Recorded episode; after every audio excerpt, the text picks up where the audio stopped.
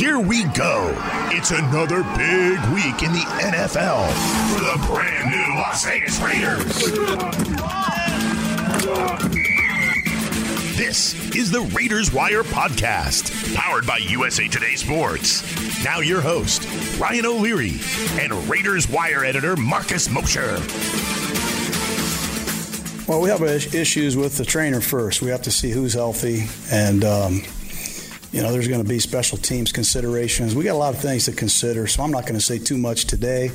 But there were some guys that uh, got a great opportunity for three straight weeks uh, to showcase where they are, what they're capable of doing, and um, we'll do what we think is right for our team. There's more Jon Gruden for you, Marcus. I don't know. I probably play too much Gruden sound on this show. I probably, you know, I got to, I got to find some more sound. But he's just a beautiful man. He's turning, he's 58. It looks good out there at that podium. You've got the guns out. Yeah. I mean, I don't know, life goals with uh, Jon Gruden for me. Yeah, and he still is uh, as entertaining as ever. So yeah, kudos to Jon Gruden. Yeah, absolutely. And he's talking right there about you know the final 53. We can't get too much into that because we're talking like right at the right on the cusp of the 53 man roster. Right. It hasn't officially come out yet when we're recording.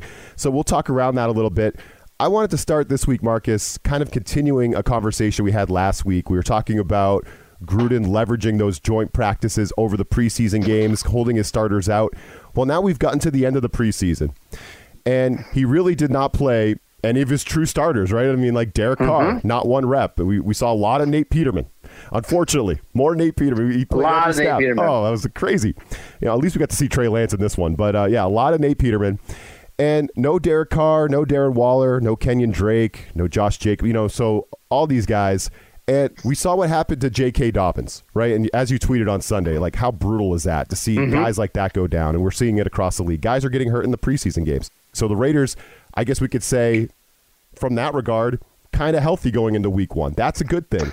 But can we expect it to pay off, Marcus? Like if you don't play your top guys in live action, should we automatically assume that for Derek Carr, these first couple of weeks are going to be almost like an extension of the preseason. You know what I mean? Like, they're not going to hit the ground running, are they? Like, what do you think about that? Yeah, Ryan. I mean, I think you already nailed it, right? Like, I think it already paid off for this team because they didn't have any big injuries. A, a lot of the teams in the AFC, you know, have suffered injuries with J.K. Dobbins and Travis Etienne. And I mean, just having a fairly healthy team going into week one puts you at a big advantage. So I, I think Gruden's plan worked. I'm not really worried about the rust because we saw last year, you know, this is a Raiders team that started the season off 2 0. Uh, they looked really good. They, their offense was clicking from the first, you know, game, and they had no preseason last year. So I'm not really worried about it. I'm more worried about the teams that they're actually playing early on in the season. Yes. Baltimore, Pittsburgh.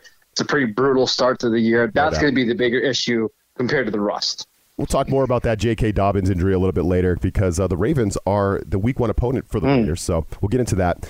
But, you know, speaking of Nate Peterman, you've got guys like Keelan Doss, Dillon Stoner, DJ Turner on the roster bubble out there playing.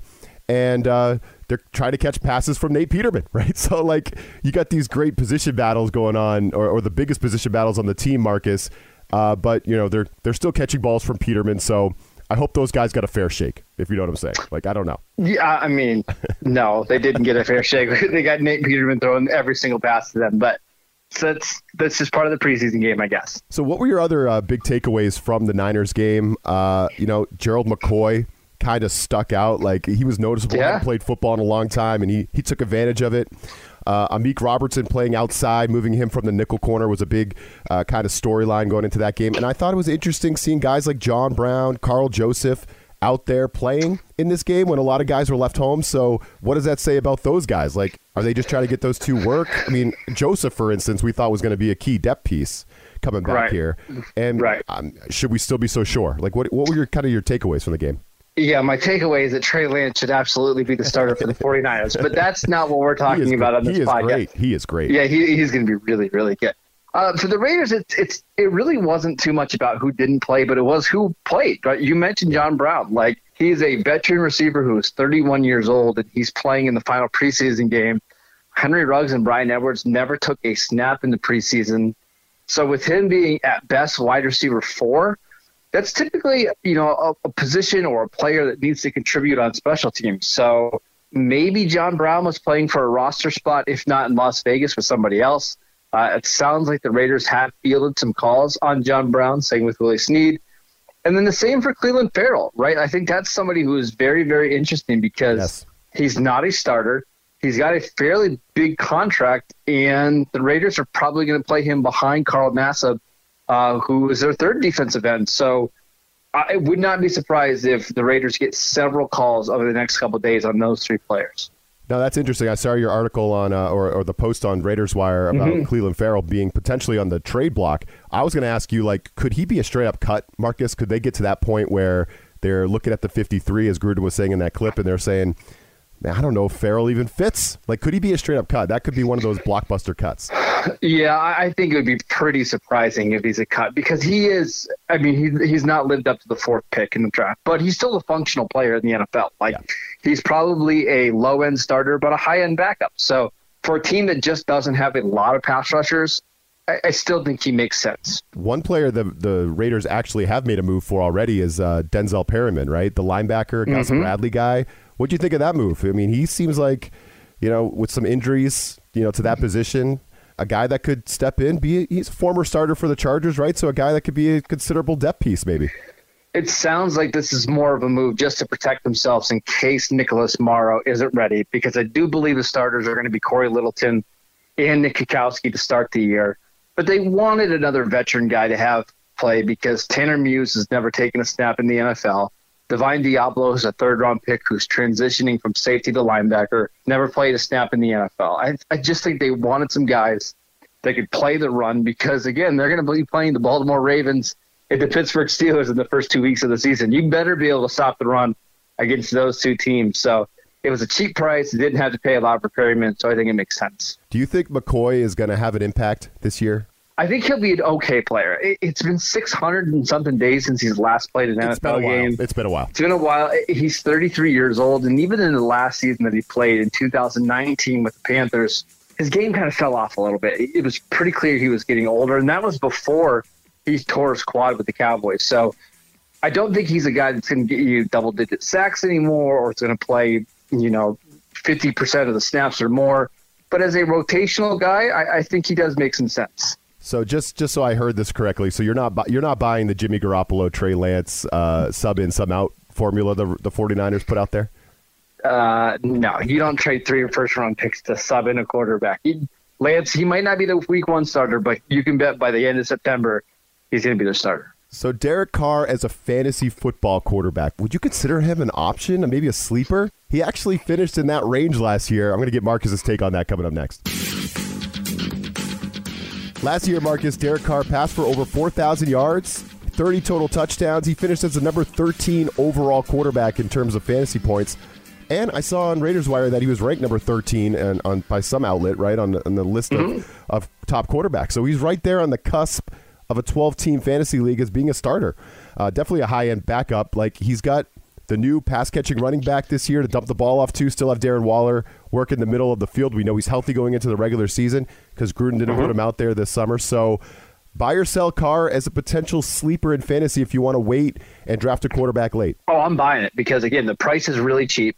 Uh, and then whenever they've been an underdog, it, it, you know going into these games, he typically puts up some pretty big stats. Like against Kansas City last year, 350 yards, three touchdowns uh, at home against Kansas City, 275 yards and three touchdowns. So in games where the Raiders are going to be big underdogs, and there's quite a few of them, and we'll mention this Baltimore game, those are the games where he t- tends to rack up a bunch of yards. Because he's pretty efficient, he completes around 68 to 69 percent of his passes. He does average about eight yards an attempt. If he can be a guy that averages 35 attempts in a game, yeah, this is a quarterback that I absolutely want because he is so cheap, because he can give you those, you know, league winning weeks. Give me Derek Carr for, you know, a late round pick right now. Again, yeah, again, 4,000 yards through the air last year, 30 touchdowns, three of those were on the ground. So he's got, yeah, he's got potential to put up some points. Um, I like him too. If I, I, you know, who knows? I, am kind of obsessed with getting Josh Allen this year. I don't know if you're a Josh Allen guy, Marcus, but I'm, I'm, I'm well, I got a man crush. I can't help myself. So I, I, obviously I love Josh Allen for fantasy, but my guy is Russell Wilson. I just yeah, think yeah, he's yeah. going to have a monster season. The offensive line is better. The receivers are really good. I, I think I like Russell a couple rounds later. Yeah, he's cheaper, much cheaper. Yep. Uh, so, looking at the Tipico Sportsbook app, the Raiders are a four and a half point underdog at home right now against the Ravens, uh, even with Dobbins going down. And I'm not so surprised because Marcus, first of all, the Ravens are a good team. People still t- like they tend to talk about the Ravens like it's 2019 still though. You know what I mean? Like I don't know if the Ravens Sure. are still that team. Uh, but they're good. They're, they're up there. And the Raiders, we just haven't seen them yet. There's some new pieces. We don't know how this is going to come together. We don't know about the defense. There's so many like moving pieces with the Raiders that we have not seen on TV yet. Maybe behind the scenes, the reporters have seen it, but we haven't seen it as fans in these preseason games. So it's hard to like kind of gauge. But this line, four and a half, I'm interested to see if it climbs anymore. If it climbs anymore, Marcus, I might be on the Raiders side of it. And four and a half, it's almost tempting too. I do feel like the Ravens are a little bit overrated in week one. That stadium's going to be hopping. Uh, and there's this element of the unknown with the Raiders. So, four, I don't know if I would do it for four, but if you're going to give me the hook at four and a half, I might be able to talk myself into the Raiders right now, as we stand right now. I that is subject to change. but what do you think? What's your gut? In, what's your gut reaction to this? So all the Raiders fans that are listening to this podcast are loving you right now, and they're going to hate me in a second. That's so what I'm here for. I think this line is way, way off. I think the Ravens should be at least a seven, seven and a half point favorite. So over the last three week one games for the Ravens, 2018, 2019, 2020, they scored a combined 144 points. Is that good? That's ab- that's absolutely insane. And then let's look at their defenses. Since 2016, they've allowed 7.0 points, 3 points, 10.6 points, 6 points. That's pretty good. This is a Ravens team that just always starts so hot under John Harbaugh. It's a defense that's pretty good up front. I think they're going to be able to bully uh, Las Vegas's offensive line. And then the offense, it's, it's just so hard to stop with Lamar Jackson. Do they have enough speed on defense to contain him? I don't think so. I just think this is a bad, bad matchup for the Raiders, and I'm taking the Ravens with ease. So you don't think this Dobbins? How much does this Dobbins injury factor in, Marcus? Because this is a team that, as good as Lamar is, Mm. they do rely heavily on that misdirection run game, right? And now we're talking So- about Gus Edwards being their number one guy. So what do you so think I'm there? drink I'm drinking my coffee currently out of a mug that says running backs don't matter. oh yeah, sorry, I forget Uh, about this. Yeah, I so should know. yeah, I, I, here's the thing: Gus Edwards is a really good running back. He averaged 5.6 yards per carry last year. There's not going to be a noticeable difference between him and J.K. Dobbins. They also have some guys they like in Ty'Son Williams and Justice Hill. Uh, I think they're going to be just fine. I'm not worried about it at all.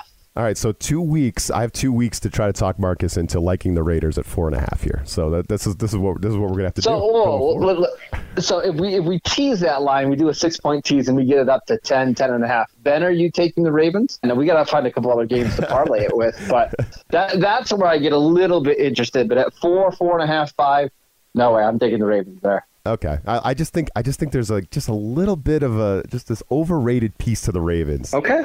With Okay. especially going back to 2019 and you could throw those stats about how, how fast they start but i feel like people still think that that team that just bulldozed the league two years ago and i'm just not convinced Okay. they're, they're still that team but they could be you know i don't know Uh, i feel like they're a little I- overrated and i like the steelers in that division Ooh, ooh, now that is a spicy take there, Ryan. Now I, I don't disagree. You look at the odds there. I think they're probably what around plus four fifty to win the division. Yeah That's that's pretty good considering this team was eleven and zero last year and won the division. I, I think that's a pretty interesting bet. So uh, I think you might be one of the only people saying it, but I don't hate it. probably am and, and just just for the record marcus is way smarter than me so you should probably No, I back the I, ravens no, no, no. I, I, I don't hate that Pittsburgh bet. It, it's pretty clear this is a team that's going all out for one year. The roster's pretty good. The schedule's not too bad to start the season. Kind of like it. I do. Okay, so me too. I'm, I I think the, the Steelers might be the most undervalued team in the in the whole in the whole league this year, Marcus. So we'll Eight see. and a half wins. Eight and a half wins Oh, is their total right now. That's such an easy over. I, I don't. I mean, Okay, I, I can't, agree I can't bet that ha- fast enough. I, I, All right, I'll give you another one. How about plus 175 for Pittsburgh to make the playoffs? I like it. Yeah, I take it. Yeah, I like it too. Yep, I like it too. And I think the Bills at ten and a half over under is another one that I just can't. I can't see how the Bills don't win eleven games in the AFC Well, I mean, if your Patriots are as good as I think they could be, that that might be a little bit more of a struggle than people think. They're not going to be that good.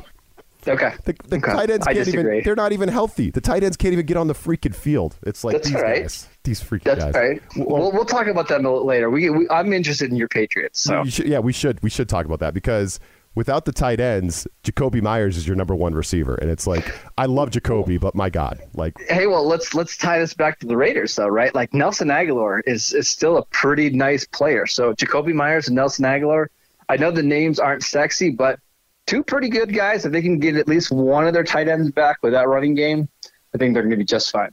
Uh, we need we need a quarterback. You know, you know, you know me. I have quarterback envy as a Patriots. You've got one. You've got Mac Jones. I do. I think he's got a future. I do. Okay. I think he's got. A, I, Okay. I like him. I like him. Man. I like that he's, you know, he's got the look. He's got the look. Like You can just tell. Yeah. yeah there's something about him. There's like a he's look got the it. eye. Yep, he's Yep. got it. He definitely has it. Now he's holding the ball too long, but that's a that's you know that's a topic for another day. Uh, Right. But he does look good. So anyway, Marcus, when we're back on here next week, we'll, we'll have the full roster. We'll know Derek Carr's going to play a game. We won't have to watch Nate Peterman anymore. So uh, Mm-hmm. We'll, be, we'll be looking forward to real football. So that's, that's it's all good. Cannot wait. I'm excited to do it.